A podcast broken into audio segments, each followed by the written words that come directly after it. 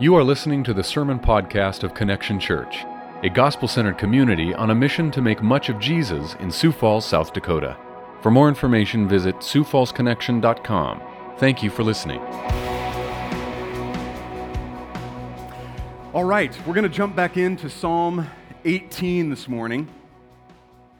Uh, Trey uh, began us in this psalm last week. He did a great job sort of setting up the, the context for this psalm, and, uh, and I'm going to pick up where he left off this week, which I'm really excited about. That, that was not a plan. Trey and I didn't get together and, and plot that we were going to preach Psalm 18 together. When we were deciding what the schedule would be, uh, I, I, told, I, I said to Jazz, I said, I think I'll do Psalm 18, and at the same moment, Trey said, I think I'll do Psalm 18, and so we happened to pick out of all 150 Psalms, Psalm 18.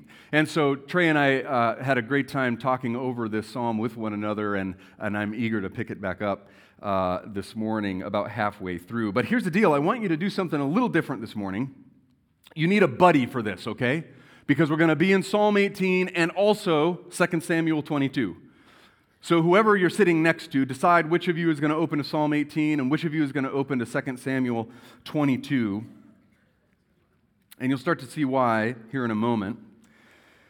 And so if I, if I sort of pull out here and to, to remind us about our big picture, we're continuing our study this morning of the Psalms, as is our custom during the summer months. These are the, are the prayers and songs of God's people over the centuries, and we look to them even now for a look at who God is and what He's like and how He interacts with His people. All of the Psalms reveal an intimate, prayerful connection between David or the other various authors and God, which ultimately were compiled into a songbook for God's people. Now, this one is unique in that we have a, we have a pretty good idea of, of what the context was for this prayer because it says so. And, uh, and we can see it in that context outside of the Psalms. So, this is David's private prayer to God turned to public praise and worship. So, in a sense, this is part of David's story of grace. The way that God intervened and directed and saved his life in powerful ways are written in these words, which we benefit from learning and studying together even now because everything David says about God in these words is still true about him today. He's the same God. And so I have a question for you to ponder today as we walk through this. What is your story of grace? Now, you might see that question and not have a clue what that means. That's okay. You might look at that question and not know exactly how to approach it. You might look at that question and know exactly what that means because you, you've experienced this kind of grace from God, the way the Lord has intervened and directed and saved you. If the Lord has transformed your heart and life, how do you, how do you tell people about it? God's grace is too good to keep private. And so, if you're here this morning and you're not sure if God has changed your heart or your life, and, or, and maybe you doubt that's even possible, or if you don't really know about God or you've been away for a while, stick around and we'll let this book guide us. We'll let this book enlighten us even today. So, let's take a look at Psalm 18 and 2 Samuel 22. We'll begin, I'm going to read the heading in, in Psalm 18 and then jump to verse 30. I think it's verse 31 in 2 Samuel 22. It says this The Lord is my rock and my fortress. To the choir master, a psalm of David, the servant of the Lord, who addressed the words of this song to the Lord on the day when the Lord delivered him from the hand of all his enemies and from the hand of Saul he said, jump to verse 30, this God, his way is perfect.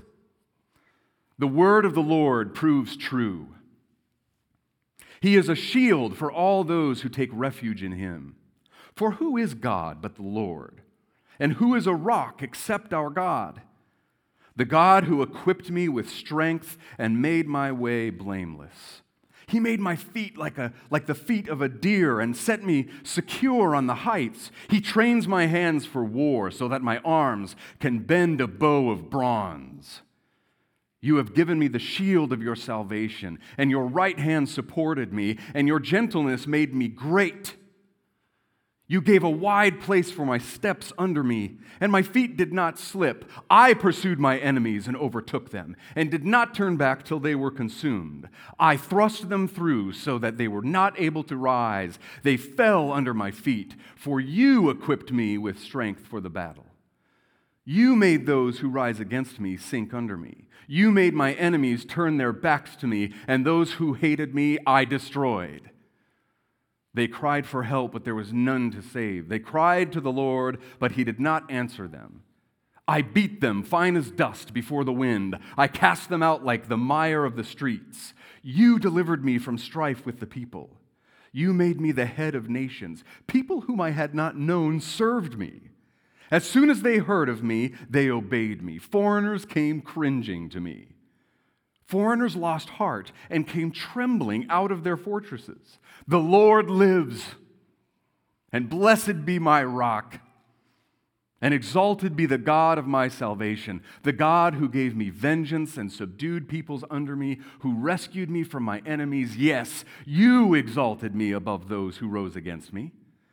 You delivered me from the man of violence. For this I will praise you, O Lord among the nations and sing to your name. Great salvation he brings to his king and shows steadfast love to his anointed, to David and his offspring forever. This is the word of God for the people of God, and may we see Jesus in him only. Amen. David's private, intimate, reflective prayer to the Lord in 2 Samuel became a public testimony of praise and worship for the people of God in Psalm 18. That is what the Psalms, this one and all the rest, have been for God's people for generations upon generations. These hymns and songs, as one theologian put it, are performative acts that can alter one's relationship with God in a way that just listening does not. The Psalms provide one opportunity to participate in the redemptive story of God, to participate in the true things about God, and to experience the reality of who God is and who we are. Think of the Psalms this way when we gather to worship on a Sunday morning, what would it be like if somebody came up on stage and just read the lyrics to the song? Something would fundamentally change if we did it that way because we would no longer be participating in the act of worship. We would be simply spectating or, or observing something. The words of the songs would still be true, of course, if we did it that way, but we would be missing out on something that God has for us in corporate worship. The act of worshiping with one another, just like the Psalms were intended to be used in worship, can alter our relationship with God in a way that listening does not. So I want you to know this because our study in the Psalms during the summer is not meant at all to be taking a break. Okay? We're not taking a break during the summer months. Jesus has something powerful for us in these texts. These are indeed the songs of Jesus. Tim Keller's book of that same name, The Songs of Jesus, describes them this way. He says the Psalms model commitment to God through pledges and promises, dependence on God through petition and expressions of acceptance, to seek comfort in God through lament and complaint, to find mercy from God through confession and repentance, to gain new wisdom and perspective from God through meditation, remembrance, and reflection. They help us to see God and who He actually is. There is incredible power in the Psalms. There's incredible benefit to begin to know and sing these words in our minds for all those reasons. I was intrigued by the fact that, that this psalm shows up almost identically in 2 Samuel, and I almost chose 2 Samuel 22 as the main text instead because the story in 1st and 2nd Samuel is incredible. You should read it this week. I'm serious. If you're, if you're here this morning and you've been saying this week, man, I wish I was in the Word more. I just don't even know where to begin. Consider this the invitation of the Holy Spirit to read 1st and 2nd Samuel. It's an incredible story. Those two books in the Old Testament were written as one epic story which appeared on two really big scrolls. It's the only reason why they're separated into two books. 1 Samuel begins with the birth of Samuel by Hannah. And she commemorates the occasion with this beautiful poem about how God exalts the humble and opposes the proud. This poem in chapter 2 of 1 Samuel masterfully sets up the backdrop of the narrative that follows, and the reader can't help but return to her warning as they learn about the weaknesses and frailty, all sort of masked by, by pride and arrogance, of the three main characters in these books Samuel, Saul, and David. You, rem- you uh, may remember a couple years ago walking through the book of Judges together, and you may remember that Samuel is the last judge of Israel and the first of the prophets since Moses. And so, when the judges were no more, the Israelites wanted a king to lead them, and God told Samuel to give them what they wanted, so Samuel appointed Saul. Now, Saul was everything you would think a good king would be. He was, he was handsome and, and tall and had all the outward characteristics of what you'd think oh, a good king would be, and you'd look at him and say, Yes, there's a king. And he had success at the beginning part of his reign. But soon he turned arrogant and proud, precisely the kind of person that God opposes. And Saul began to blatantly disobey God and act on his own. So, meanwhile, God began to raise up another king named David, who at that time was the opposite of Saul. He was a lowly and humble shepherd boy.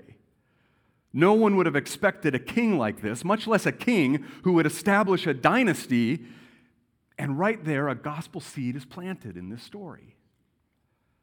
Where else have we learned about a king coming from humble origins than one day establishing an eternal dynasty? King Jesus. And so we begin to see that right here in 2 Samuel. So God would go on to equip David and orchestrate his steps to be the leader of Israel. David spent time in Saul's army with much success. He was winning the hearts and favor of all the people. Well, Saul did not like this very much, and he was very envious of all of this. So he began going mad. I mean, he was mad with jealousy. He started to devise ways to kill David. None of those were successful, and eventually Saul is killed, and David becomes king. The unimpressive, unknown shepherd boy becomes king, and what's more, the prophet Nathan tells David that it will be through his line, albeit a broken and sinful one, that God's kingdom will be established and revealed. I love this moment. This is so divinely choreographed because the last time I was up here preaching to you, it was in Matthew chapter 1, where Matthew goes through that whole uh, lineage, that whole family tree of Jesus. And do you remember that? In the middle of that genealogy in Matthew 1, Matthew spends a whole lot of time on this moment. This moment in redemptive history when David became the king of Israel. So this moment in 2 Samuel 7 is it's just a bombshell of a gospel seed and a magnificent display of God's covenant promise to his people. If God says it, he's going to do it. He says it in 2 Samuel, and then he does it God is going to establish the kingdom of God on earth through David's line, and this kingdom will last forever. David could not have known at that time that God, through the prophet Nathan, was speaking of the eventual virgin birth of Jesus Christ. You know what's so great? We have the opportunity to know that being on this side of redemptive history. We get to look back and know that this promise was fulfilled. We get to see the truth of Hannah's poem that God opposes the proud and exalts the humble. So, 1st and 2nd Samuel follow this chronological narrative that's really compelling to read. And I, and I encourage you if, you, if you dig into 1st and 2nd Samuel this week, there are so many resources available now online that'll help you sort of understand what's happening in that narrative so, you can, so that you can see what God is doing in those books. I encourage you to do that. But at the end of that narrative, in chapters 21 through 24 of 2 Samuel, the author uses a, a, different kind of, of literary device. So it's no longer in chronological order, it's, it's a chiasm of sorts, and it follows this outline that's, that's coming up on the screen. Where chapter 21 is split into two parts, and that's A and B. Chapters 22 and 23 are the C's, and chapter 24 in, in two parts is B and A. So each part sort of corresponds back to the other part. And the middle of that chiasm, the C in this diagram, is meant to be something for us to pay attention to. It's meant to say, hey, this is important. You should pay attention to this. And those, la- those two chapters in 2 Samuel are the last words of King David. So everything he's got to say before he dies. And this David's song of deliverance. This is a, a reflective look back that we're supposed to pay attention to. That David wrote at some point in his life, looking at all the moments when God clearly equipped and readied him to be successful in battle against a multitude of armies and against Saul. God was faithful in his covenant promise to David through it all. So look at verse 30 again. This God, his way is perfect the word of the Lord proves true. He is a shield for those who take refuge in him. The Lord proves himself true over and over again. His way is perfect, and yet we have seasons of doubt, don't we? David did too. So if you were to jot down an area of your life where you do not believe that the word of the Lord proves true or that his way is perfect, what would it be? What area of your life do you believe falls outside of this promise.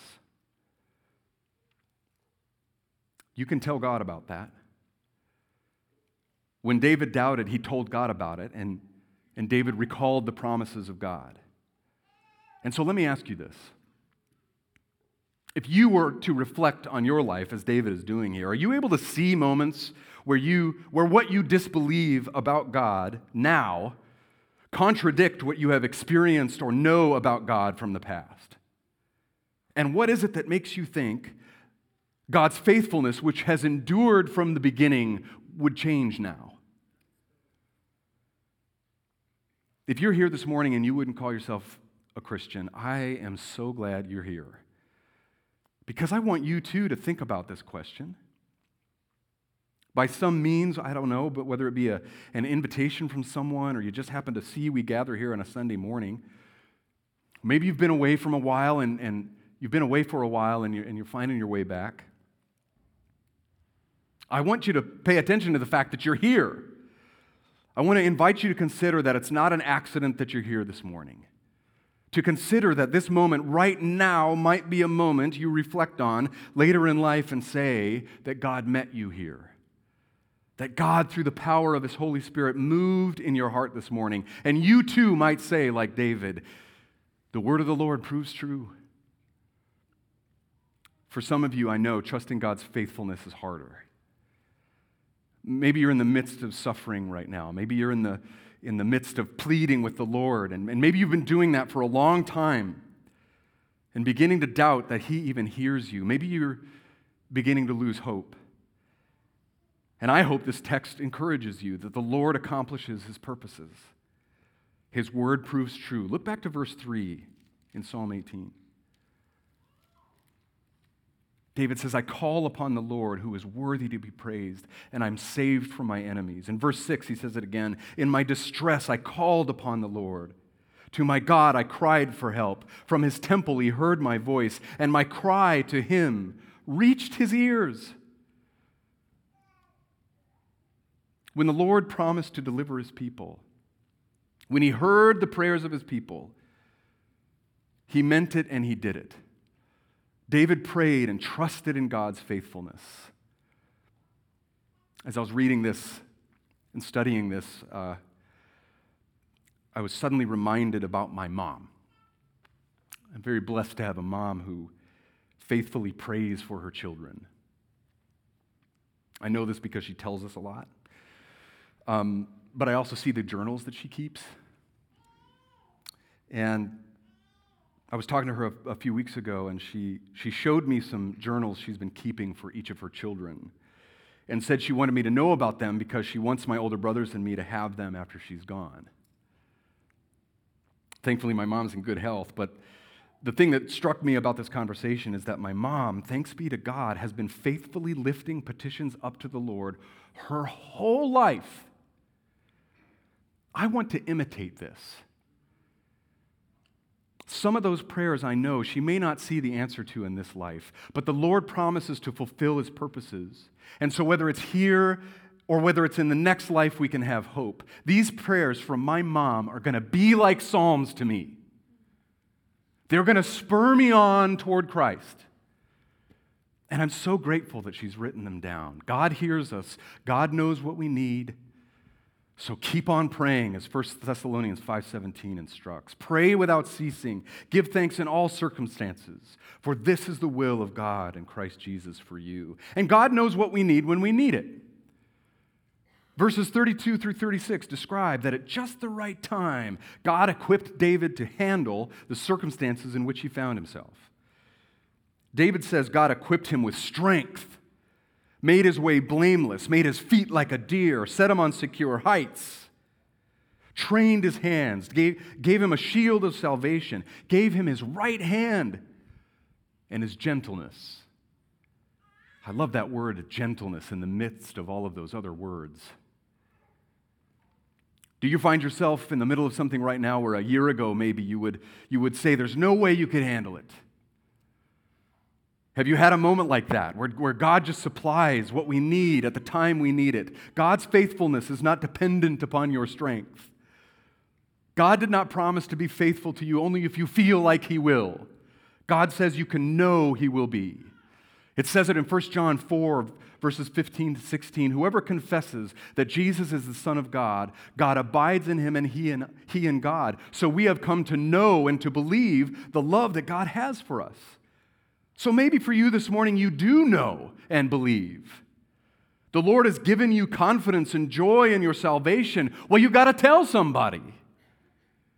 Tell someone about this God who isn't out there and, and up there, distant from his people, but, but the God who's here right now, even now, with us and for us. But how do we do that in a way that's helpful and God honoring and not self serving or boastful? God opposes the proud and exalts the humble, as we know. So take a look at this next section of the text.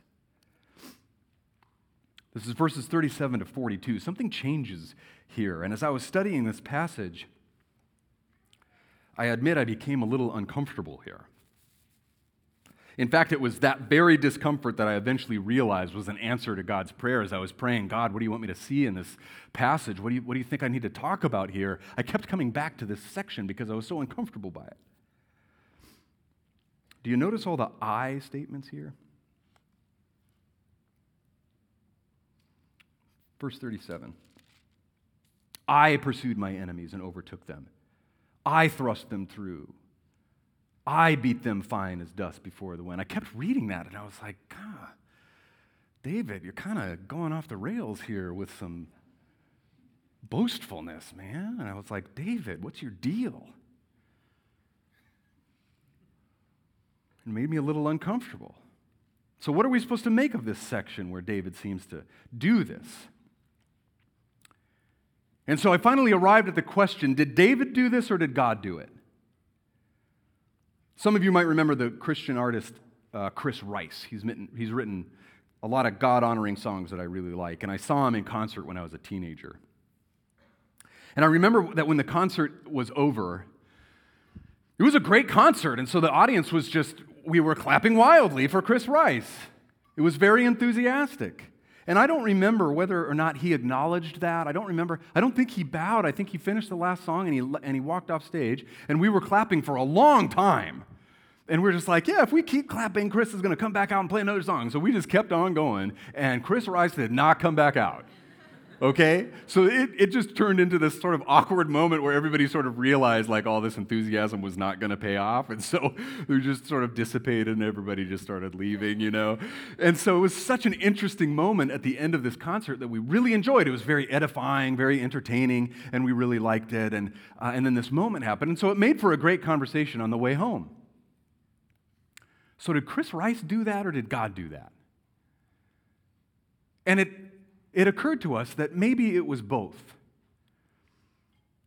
You know, God equipped Chris Rice to have this talent and maybe Chris's objective was to, was to leave stage and let the applause go to God. Maybe that was Chris Rice's objective to, to dethrone Chris and all of his talents and help us remember who God is and that God equipped him. But he didn't really come out and, and prepare us for that. He didn't say, hey, thank you so much. I know you're, you're excited, but I want you to direct all this praise and adoration to God, who's the author of all of this. So we were just kind of left wondering.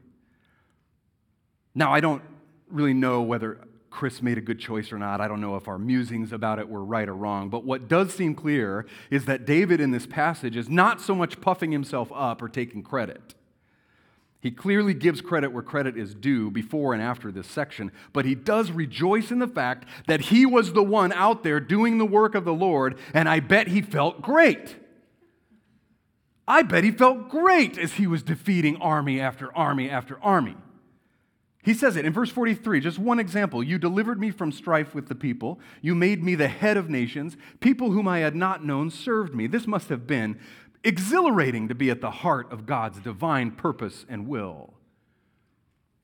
Sometimes we, as C.S. Lewis characterizes in his book Letters to Malcolm, profanely assume that divine and human action exclude one another like the actions of two fellow creatures, so that God did this and I did this cannot be both true of the same act, except in the sense that each contributed a share. So think of it this way you're, you are preparing to take a test, okay? You've prayed that you will do well on the test and you study very hard. You take the test and you ace the test. Okay? And at the end of it, you get your test score back, you aced it, and you say, I really prepared for that test. I was very prepared. I think 70% of that success is mine, and 30% of that success is God. That's what this is talking about. That the, the success or, or whatever we're, we're talking about is somehow divided among, among our participation in it and God's influence. Well, David has a different answer, I think. If he came in here right now and we said, Hey, David, who fought and won all those battles? David would confidently say, I did. 100%. I fought and won those battles. And at the same time, point us to verses 46 and 48, 46 through 48, and say, God answered my prayers. He promised to deliver me, provided all that I needed, and He rescued me and exalted me. 100%. They're both, they're both true. God's answered prayers can be seen in the action of his people. When you pray for courage, you ought to expect moments to come when you will need to exercise courage. When we pray for patience, we, we ought to expect trying moments to come when we'll need to exercise patience. When we pray that people will hear the gospel, you ought to expect opportunities to arise when you'll need to tell somebody about it. And when God answers prayer and our acting, we ought to make a big deal about it. David demonstrated a way to do it that's both truthful in his participation in it and humble in his acknowledgement of God as the author of it. So, is David boasting? I don't think so. I think, I think this idea plays out in a couple of, of sinful ways for us. The first is prideful arrogance or self reliance. The other way is self deprecation or a false humility. That's still a self serving activity. We see the negative effects of boasting and selfish pride in, in Saul in 1 Samuel. He began to trust himself more than God and remained unrepentant about it until his death. And we see it in David too. He made a terribly selfish and destructive decision out of pride and arrogance when he committed adultery with Bathsheba and had her husband murdered. David lamented his decision and humbled himself before God in confession, but he and his family and his kingdom bore the consequences of that decision. When your heart has a posture of boastfulness or pride, there's no room in it to receive anything. Saul could not receive anything from the Lord because he was too full of himself and his own ambitions.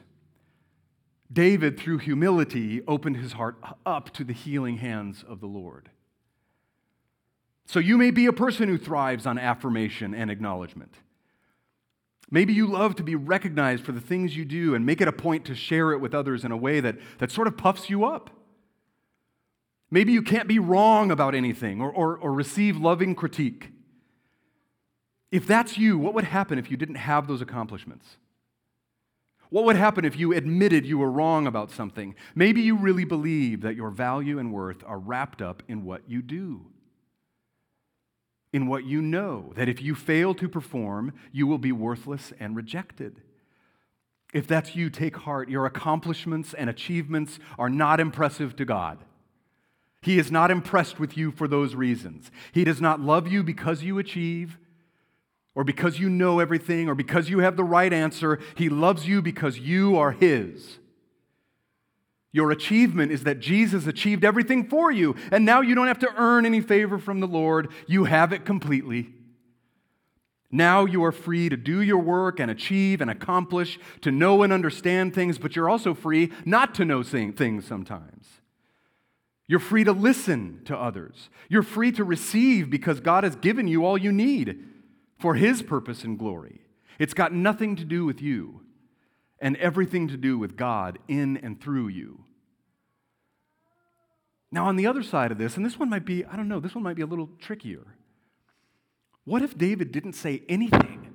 What if he didn't say anything about his involvement in the battle? What if he was so afraid of boasting, uh, of what people might think, of how he would come across that he minimized it? He minimized the whole thing and, was, and, and said something like, Yeah, it wasn't that. The, ba- the battle wasn't that hard. I mean, it, it, there wasn't that many people, and I, didn't, I wasn't feeling good that day anyway, so I, I just wasn't at my best. And this sword, the sword I had was just a knockoff from somewhere. And Man, that, that downplaying, do you recognize that? Maybe you shy away from ever saying anything about what God has done because you're afraid it will come off as boasting. You're afraid of what people might think, or you're afraid of saying it incorrectly. Or, in the same way, an outright boastful person fears being found out. You're terrified of the notion that people know the reality of your sin and frailty, and you try to mask it in these ways. You're not off the hook. That's false humility. That's pride in a different form where you're still engaging in a, in a self serving activity. It's something that still points to you more than anything else. Do you see how if David were to completely eliminate God from this story, or if he completely downplayed his participation in the story, it would minimize not only the actions of David and his participation in it, but the action of God on David's behalf? It totally deflates the magnitude and power and abundance of provision God provided for David and that God provides for you and me. Now, you know who did not have a problem with this? The Apostle Paul. He was quick to admit his shortcoming. Look at this in 1 Timothy 1:15. This saying is trustworthy and deserving of full acceptance that Christ Jesus came into the world to save sinners, of whom I am the foremost. This guy was aware of his weakness and frailty and sin. But then he goes on. Listen to this contrast. This is an amazing contrast offered to us in Christ and articulated by Paul. He was quick to dis- discuss his sin, but also unafraid to invite other people to imitate him. Philippians 3:17, brothers, join in imitating me and keep your eyes on those who walk according to the example you have in us. What would you think if someone if someone said that to you? What would you think if someone came up to you and said, "Hey, I think you should imitate me"? I bet, I bet that's not happened to anybody. but I want to tell you something. There are men and women sitting in this room that I want to imitate. They have not come up to me and said, Hey, Joe, I think you should imitate me. But I have seen the fruit of the Spirit in them. I have heard the stories of grace, how God has transformed their life. And I want that. I'll follow that. I have a pastor a friend who I've just learned so much from him. And he used to say all the time, I'm just a beggar who found bread, showing other beggars where I found it. I love that. So, if I came up to you and I said, I want to follow you, and your initial reaction to that is, yeah, you should follow me because I'm awesome. Consider this the Holy Spirit tapping you on the shoulder to check your pride. By the way, you might need to ask someone who loves you to tell you the truth about this in regard to how they experience you. Is there someone who would tell you the truth if they see any prideful tendencies in you? If you do not have anyone in your life that could be honest and tell you the truth about that, this is your first clue that pride might be a sin pattern in your life that Jesus is waiting to free you from. On the other hand, if I, if I came up to you and I said, I want to follow you, and if your first reaction to that is, no way do you, no way do you want to follow me. If you only knew who I really was, you wouldn't want to follow me. Consider this the Holy Spirit tapping on your shoulder to show you all that God has done for you through Jesus, such that you can have joy and confidence in boasting about Him. Who you really are is a rescued and redeemed child of God, and maybe you just don't know that yet. But that's who you are. So if you fall into one or the other category of, of pride or false humility, take heart. The free gift of grace of God is poured over you through Jesus, and because of that, you're free to tell others what God has done in your life without fear of rejection or disapproval from them because you have all the approval and acceptance you'll ever need in Christ. You and I can't change hearts, our own or others. It's not something that we can do. But not to make a big deal about how God does work is to minimize the fact that He does. He answers prayer, and a lot of the time He uses His people to do it. That's why Paul invites people to imitate Him, because He's imitating Christ and all Christ had done for Him. I want to imitate Paul because I'm learning to imitate Christ. What I want you to see is that both the answer to prayer and the action through prayer require God's supernatural help. Both demonstrate his power and both call for celebration. David did it. God did it. Now, I don't know how David felt looking out on the battlefield at the odds against him. They were vast. Have you ever been standing before the proverbial battlefield, looking out there and wondering how in the world you're going to overcome? facing something that looks just totally insurmountable. But David trusted in God's word, trusting that God would equip him with all he needed, and he moved into the battle. We can completely trust God's word in every single area of our lives. The gospel applies to every single area. You can trust him, he is faithful. And that fact ought to spur us on in worship. Listen to this Psalm 126. Then our mouth was filled with laughter and our tongue with shouts of joy. When they said among the nations, The Lord has done great things for them. When was the last time you laughed? I mean, I mean the kind of laughter that's like the ugly kind, like the ugly, like snot, snorting, you know, red in the face kind of laughter. If you can remember that, and for some of you I know you, you can't. For some of you I know that's been a while. But when that has happened, what has been true about the circumstances? What needs to be true about the environment for you to really experience a true belly laugh? I bet you need to be with people who know and love you, and you need to feel free. Now, I know for some of you, you don't feel that way right now, and you haven't for a long time. I want to remind you that in God's family through Christ, you're fully known you're fully loved. You're fully free. God knows right now that you don't feel that way, and He won't leave you there. He loves you too much. And listen, there is going to be a day when we hear the beautiful sound of laughter from all of God's redeemed. I can't wait to hear that. So now we've arrived at verse 49. nearing the end of this psalm. And, and this verse has particular significance because it, what, it's what makes this psalm a, a messianic one, meaning that there's a little gospel seed here pointing to the better king who's coming.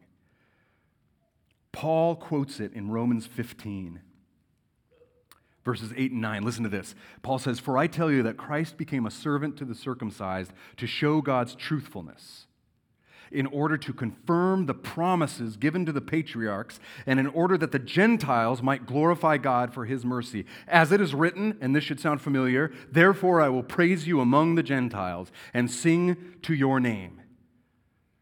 David was planting a seed here that there would come a greater king who would establish a kingdom not only for the Jews, but also for the Gentiles. When David says that he will praise the Lord among the nations, he means with the nations.